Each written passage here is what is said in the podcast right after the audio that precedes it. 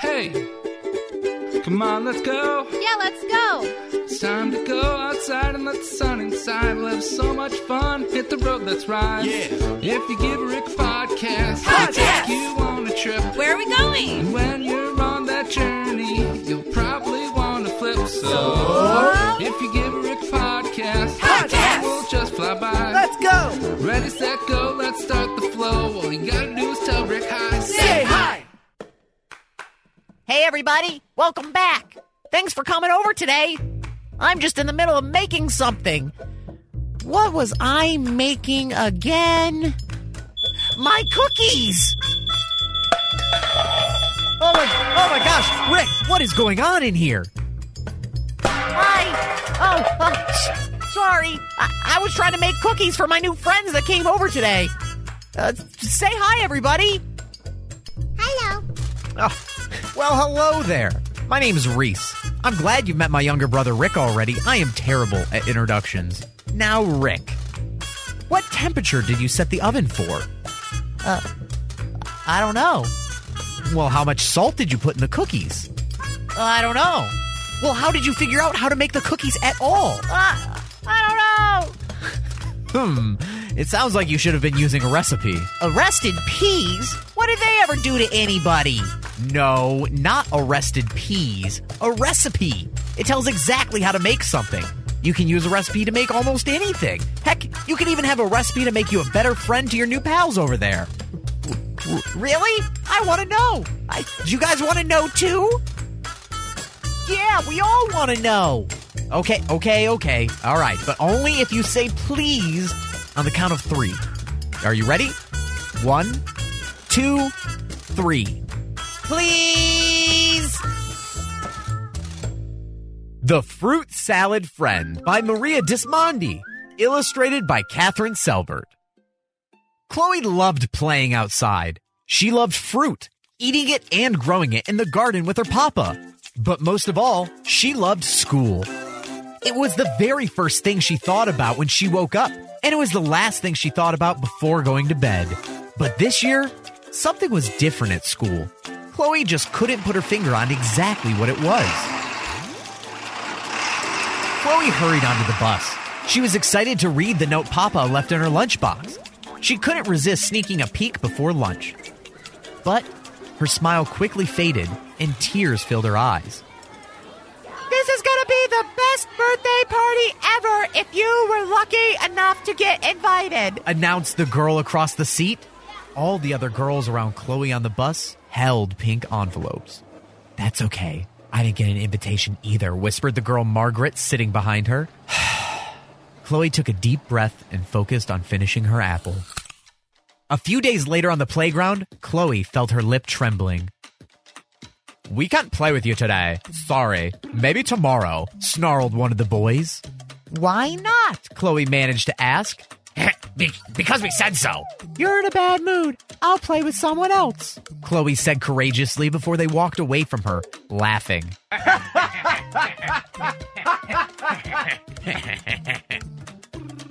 Chloe started to hum one of her favorite songs as she walked toward another group of kids. Her lips stopped trembling, and she enjoyed the rest of recess. The bell rang for lunch. The first thing Chloe noticed at the table was her face getting hot. She knew why. The lunchroom drama was building. Jenny is my best friend now. Go sit somewhere else, said Chloe's usual lunch buddy. Chloe stood up. Fine. I will sit by someone who is nice to me. Chloe found another seat and slowly counted to 10 to fast forward what just happened. She felt the heat leaving her face now. Back at home, Chloe sat at the kitchen table as Papa talked about his day. As she stared at the fruit bowl, something clicked. Chloe realized that while all fruits are good, you only put the sweet ones in a fruit salad. In her heart, she knew which friends had been sweet and which were a little sour. Is everything okay, Chloe? asked Papa. Yeah, I think so. I've had a problem, but I think I've figured out a way to solve it. Chloe couldn't wait for school the next day. She felt like a chef with a new recipe, a doctor with a cure, a superhero ready to save the day. The next afternoon, Chloe's cheeks tingled from smiling so much. She headed right over to Margaret, who was sitting alone on the bench. She sat down, and Margaret smiled. They giggled when they noticed they each had fruit salad snacks. Something was different at school. Something had indeed changed. Chloe loved playing outside. She loved fruit, and she loved school. Above all, Chloe loved being a good friend and looking for the sweetness in others too.